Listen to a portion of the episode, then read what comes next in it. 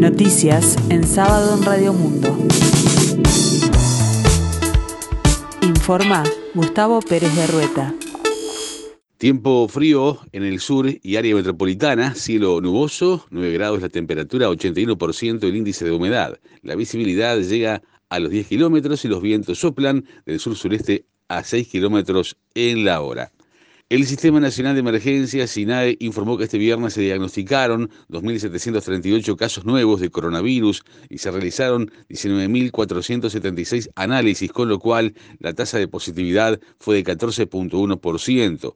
Además, 55 personas fallecieron. Todos los departamentos presentaron casos nuevos, 1.248 son de Montevideo, 429 de Canelones, 163 de Maldonado, 101 de Salto, 100 de Paysandú y 91 de Colonia, 86 de San José, 69 de Florida y hasta llegar a las cifras mínimas que son eh, de 13 casos en Durazno y 12 de Flores. Desde la declaración de la emergencia sanitaria el 13 de marzo de 2020 se registraron 351.378 casos positivos de COVID, de los cuales 317.016 se recuperaron. Este viernes se confirmaron además 55 fallecimientos con diagnóstico de COVID-19 en 15 de los 19 departamentos. El expresidente Julio María Sanguinetti, líder del Partido Colorado y de Ballistas, sector al que pertenece el ministro de Turismo Germán Cardoso, consideró que el pedir la renuncia del secretario de Estado, el, el Frente Amplio, está procurando tapar las noticias que han salido de Gas Sayago de Antel. Salen pidiendo renuncias. La renuncia de la semana, porque ahora está dedicado a pedir renuncias últimamente, ironizó Sanguinetti en declaraciones a Radio Universal. El Frente Amplio solicitó la renuncia de Cardoso después de que el fiscal Jorge Vaz señalara que el ministro tuvo conversaciones para pedir información reservada y favores con Fernando Pereira, coordinador general de la Jefatura de Policía de Maldonado, que fue imputado con prisión el pasado miércoles. La investigación en su contra se formalizó por cinco delitos, revelación de información reservada, abuso de funciones, omisión contumacial de los deberes del cargo, omisión de funcionario público de denunciar delitos y faena clandestina.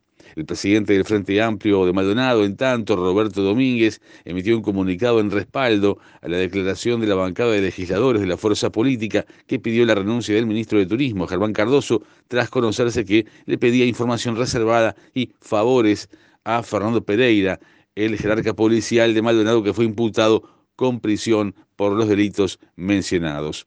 Encontraron con vida a Andrea Panini, la mujer de nacionalidad argentina, que estaba desaparecida desde hacía ocho días y había sido vista por última vez en el balneario San Luis, informó su rayado y confirmaron fuentes de la investigación a Montevideo Portal. Interpol Argentina informó que se encontró en Córdoba, Argentina, a Panini, de 43 años, que estaba acompañada de una amiga y se encontraba en buen estado de salud.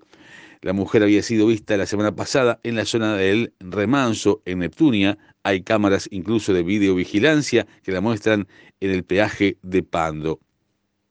La investigación va a continuar, de todos modos. En el deporte, Uruguay cayó por 1 a 0 con la República Argentina en su debut en la Copa América, en un partido olvidable donde no generó nada, careció de ideas y volvió a mostrar un rendimiento flojísimo de sus individualidades y ni que hablar en lo colectivo. El partido comenzó con los celestes tratando de mantener la pelota, combinando a sus volantes para la rotación ante un rival que trataba de presionar la salida y tuvo su primer remate con un balón recuperado que atrapó Muslera.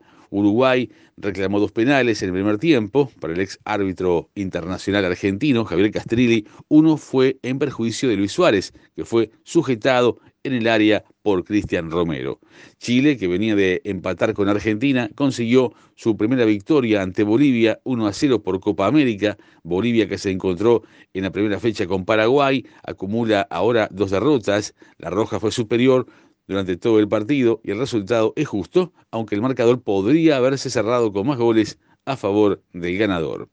En la escena internacional, autoridades bolivianas investigan una conspiración que intentó evitar que el MAS volviera a la presidencia en 2020 y también indaga el envío de material antidisturbios desde Ecuador al gobierno de facto de eh, la señora Áñez en el año 2019 cuando el candidato del movimiento al socialismo más, Luis Arce, ganó las elecciones en Bolivia En octubre, algunos integrantes de la dictadura que se instaló luego del derrocamiento de Evo Morales se resistían a dejar el poder. Esa resistencia se tradujo en algún caso de planes militares, según una investigación de The Intercept basada en audios y correos electrónicos. De acuerdo con ese medio, una persona identificada como el ministro de Defensa del régimen de Yarín Áñez, cargo que ocupaba Luis Fernando López, hizo gestiones para impedir que el actual presidente Luis Arce llegara a gobernar. Dijo que estaba trabajando para evitar la aniquilación de su país. También aparece involucrado en esos hechos el exministro del Interior, Arturo Murillo. El tiempo continúa frío aquí en el sur y área metropolitana, el cielo nuboso, 9 grados, la temperatura 81%, el índice de humedad. Para el resto de la jornada, cielo nuboso, periodos de cubierto, neblinas y en la tarde-noche nuboso con baja probabilidad de precipitaciones escasas. Más noticias en sábado, en 60 minutos.